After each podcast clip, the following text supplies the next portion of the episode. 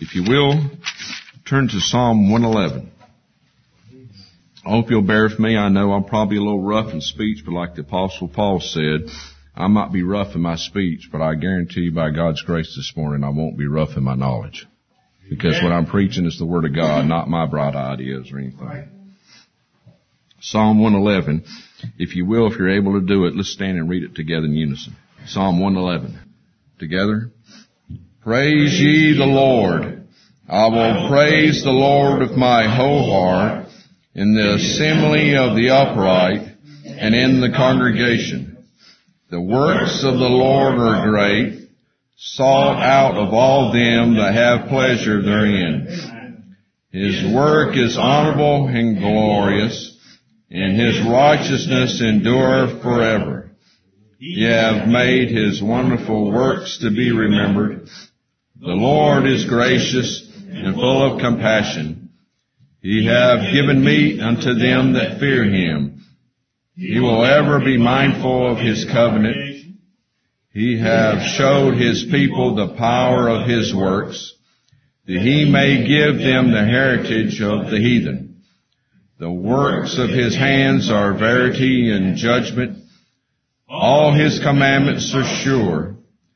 They stand fast forever and ever and are done in truth and uprightness. He sent redemption unto his people. He hath commanded his covenant forever. Holy and reverend is his name. The fear of the Lord is the beginning of wisdom. A good understanding have all they that do his commandments. His praise endureth forever. Amen. Amen. And amen. You may be seated. I love this psalm. I hope that you do. Amen. It's a psalm to help you know how to live a Christ-centered life. And especially on the day we come together as a congregation worship, because the psalmist, his first thing he does start off is, he doesn't ask, he commands you, praise ye the Lord. Ah, because that's what we're supposed to be doing. Not just in our singing, but in our whole lives and every single day, but more especially when we come together as a congregation. To praise the Lord. And then he tells you, I will praise the Lord with my whole heart. And oh, you need to be in prayer for that so much. Because our hearts are so prone and so quick to just flutter away and to have divided hearts. And you know as well as yourself, if you have something important to say and somebody's sitting there listening to you and they're just wandering and all, how you feel. Well, think how much more the Lord when He has a message for you and He wants to speak to you and have communion with you and you don't come to Him with your whole heart. After all that He's done for me and you, and He didn't have to do any of it. Right. We don't deserve any of it. And then we don't give Him our divided attention. I don't know about you, but I think it's good advice. I pray for the Lord to fill me with His Spirit to unite my heart to fear His name every day. That's right. It's too easy to have a divided heart. But the psalmist here says, I'll praise the Lord with my whole heart, and he won't just do it anywhere. Guess where he says he'll do it? In the assembly of the upright and in the congregation. Oh, he's not a closet believer. Oh no. He's looking forward and preparing to when he gets at the congregation, assembly of any of God's peoples, he's going to praise the Lord. Amen. I never understand why people would be wanting to be quiet when they get among God's people. That's one thing about discretion when you're working on your job and you're with your neighbors that don't fear God. But when you come here, this is not a place to be shy. Amen. Not at all. And if you can't say the words right, people understand. I don't know about you, but I've been blessed so much this whole weekend. Every time I've gotten with brethren, I just, I don't know. I another way, I can't think of better words to say it. I just can't stand it anymore. It's just so good. Amen. And that's how we want it to be. Right. So never hold back. Never hold back. And then he tells you, the works of the Lord are great. Great. Not small things, great. He's the God of creation. Right? Right? Right. All this beautiful nature we see, He created it all. All the details, all how it works. But not only that, He's the God of providence. Unlike others, we believe God has a plan and He's carrying out that plan. Nothing's happening by chance or just blind fate. Whether we understand it or not, life has a purpose. And it's God's purpose being brought about. And He watches over us and protects us. But better than both those things, He's the God of our salvation. What greater work than you can ever get that? Than the Lord Jesus Christ coming and dying for us and saving us. Or we'd been just like everybody else. No different at all. No different at all. And it's great. But notice what else he says. It's sought out of all them that have pleasure therein. Right. It's not that they look at it just as their duty, even though it is.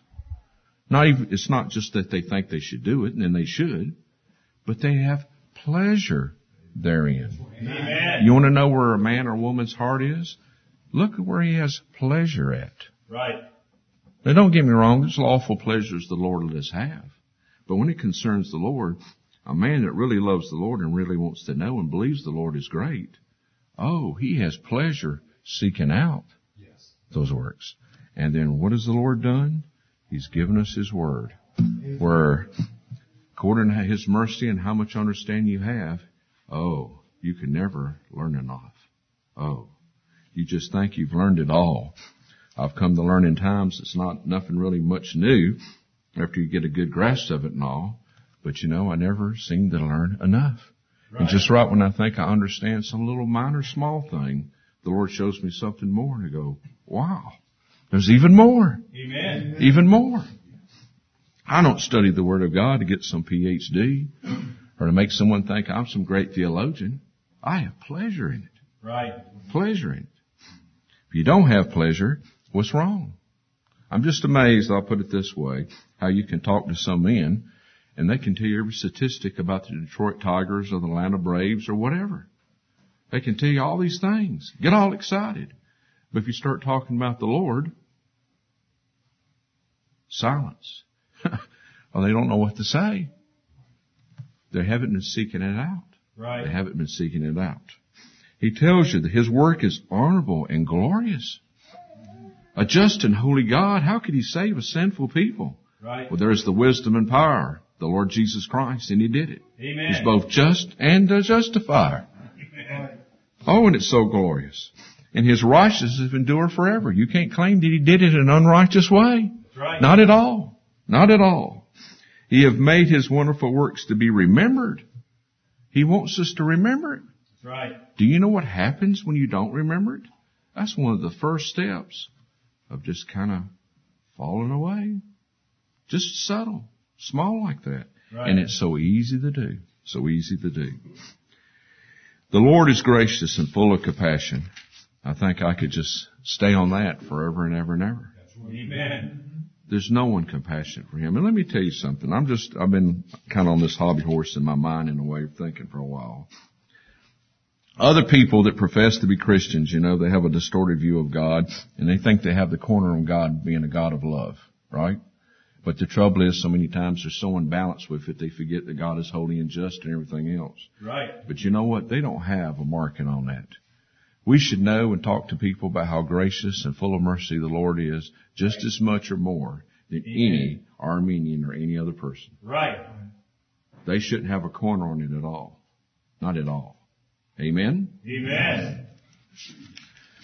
And he goes on, he says, He's given meat to them that fear him who will ever be mindful of his covenant. You know, in the context, they were under the old covenant. And he promised that he would do these things. But brethren, we're under the new covenant. And it's the everlasting covenant. And I love the promises. And what is it, the main one? I will be their God and they shall be my people. Amen. And after all the Lord does, it's hard for me to believe that he just kind of forget about you. I don't think so. Our Lord didn't sweat and die and bleed just to forget about you. Not one second. Not one second. He knows what you're going through and he will not forget. And it says he have showed his people the power of his works that he may give them the heritage of the heathen. And someone might be saying, well, I'm not too rich. I'm kind of need for a whole kind of stuff. Well, let me tell you something. We're joint heirs with the Lord Jesus Christ Amen. and he owns it all. Right. And so that means we're co-owners. That's it. Co-owners. But you know what? You don't need all this stuff. Abraham was a very rich man when he was here on earth. The Lord blessed him like that. But you know, that didn't mean much to Abraham at all. He had a chance to get even more richer once and he said, I won't take a single thing from that king, Right. especially as the king of Sodom. I won't take one thing from him. Cause you know why? The Lord told him, I am your exceeding great reward. Amen. And you can't get richer than that. That's right. If you got God, you cannot, you don't need anything else. Not Amen. one single thing. If I get to heaven, I was saying this last night. Oh, the pleasure, the joy of praising God forever and ever and ever and ever and ever and ever. Amen. And don't have to worry about any end time at all. Right. And I'll say it again. If you don't like to sing and praise God, you're in the wrong place because what are you going to do when you get to heaven? Right. What are you going to do? Just look in the book of Revelation. You might not understand everything, but you get a glimpse, a preview of what's going on. And every time I read in there, all they're doing is praising and singing praises to God. That's right. Amen? Amen. Don't only about you, it builds me up. It builds me up. Instead of wallowing in your self-pity and all the problems that you have, get out of yourself and do what you're supposed to be doing is praising the Lord. Amen? It says the works of his hands are verity and judgment. All his commandments are sure. You want wisdom, you want understanding. It's right here in the Bible. Amen. It's just right here. It's just right here. He says they stand fast forever and ever and are done in truth and uprightness. There's nothing light. It's all solid. You can bet your life on it. And he says he sent redemption to his people. He have commanded his covenant forever. Holy and reverend is his name. Holy and reverend his name. I was telling some brothers uh, yesterday or day before yesterday when I work at McDonald's. I worked there one day a week and you can imagine people from a Catholic background and the word gets around real quick that I was a pastor and they start trying to call me reverend and trying to call me father. And I said, don't you dare do that. Don't you dare do that. I remind them, I said, only God is reverend and no, I'm no father. Not in the Catholic sense. And they go, what do they call you at your church? And I said, they call me Brother Jim. Well, I kind of thought, you know, they would understand from that. Well, next thing I know now, here comes the manager introducing me to the owner. He says, oh yeah, I want you to meet this man. This is Brother Jim. And so now at McDonald's, they call me Brother Jim. Which I, I like it, but you know what I mean is that, you know, it's, it's hard for them because they've been raised up in that background to give all these flattering titles to the men of God. Right. But holy and reverend is God's name. Amen. Holy and reverend is His name. Amen? Amen. But I love this last verse. It says, the fear of the Lord is the beginning of wisdom. Yes. That's the beginning of wisdom. And guess what? You don't have to know the Hebrew. You don't have to know the Greek. Right. You don't have to be a Christian for no 20 or 30 years. What is the fear of the Lord? It's the beginning of wisdom, but what is it? He tells you right there. A good understanding have all they that do his commandments. Amen. You want to know a man that fears the Lord? He has a good understanding? He says someone who obeys what the Lord has told him to do. Right. Just that simple. It's those who do the Word of God that are blessed, not those that just hear. You know, don't get me wrong, but there's a lot of churches this morning. There's a lot of people assembling, a lot of people claiming to be Christians, a lot of people claiming on to do stuff. But it's those who do the Word of God right. that are blessed. James warns us, I don't need to turn there.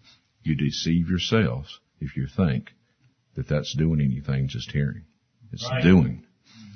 And you go, Brother Jim, I know, but it's so hard. I know that's why we need the Lord every second of the day. Every second. And He's given us His Holy Spirit to help us and to bless us. And He ends it up. His praise endure forever. Amen? Because it will. It'll praise. It will go on forever. Amen? Amen. Don't get me wrong, but it's always been my custom and I like doing it. It helps me so much and I hope it'll help you about starting off in the worship of God is starting this way. Right? It should. That's right. I have to watch out. I have to stop here. I'm just seeing so many faces and finally it's coming to me who you are. and I almost want to call out your name, but hopefully I'll get to talk to you later. But isn't the Lord so good? Isn't Amen. He so good? Amen? Amen.